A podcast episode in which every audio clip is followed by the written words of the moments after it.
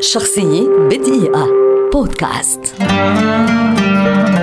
دوناتيلو. نحات إيطالي شهير ولد عام 1386 ويعد من أبرز النحاتين في العالم ومن فناني إيطاليا المعروفين في القرن الخامس عشر وفي عصر النهضة الأوروبية ويذهب البعض إلى اعتباره أعظم نحاتي التاريخ على الإطلاق. تلقى تعليمه في المنزل وبدأ يتدرب على النحت على أيدي نحاتين معروفين وقبل أن يبلغ العشرين من عمره بدأ يتقاضى أجرا مقابل عمله فقد نضج فنه باكرا وسرعان ما بدأ في تطوير نمط أعماله من تلقاء نفسه. عرف دوناتيلو بنحته للشخصيات البشرية وبقصصه الدرامية بعد أن درس النحت الروماني القديم ثم دمج أفكاره مع مراقبته الحادة والعاطفية للحياة اليومية. وبمساعدة ألبرتي وبرونليسكي وماساتشيو وأتشيلو ابتكر دوناتيلو أسلوب النهضة الإيطالية في منحوتاته التي عرضها في روما وسيانا وبادوفا في مختلف المراحل من حياته.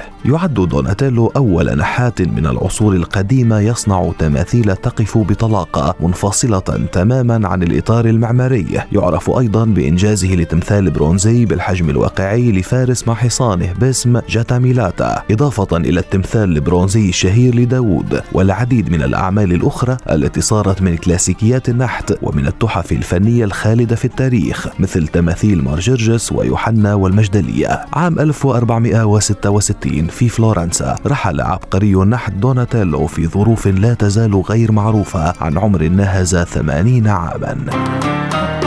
شخصية بدقيقة. بودكاست.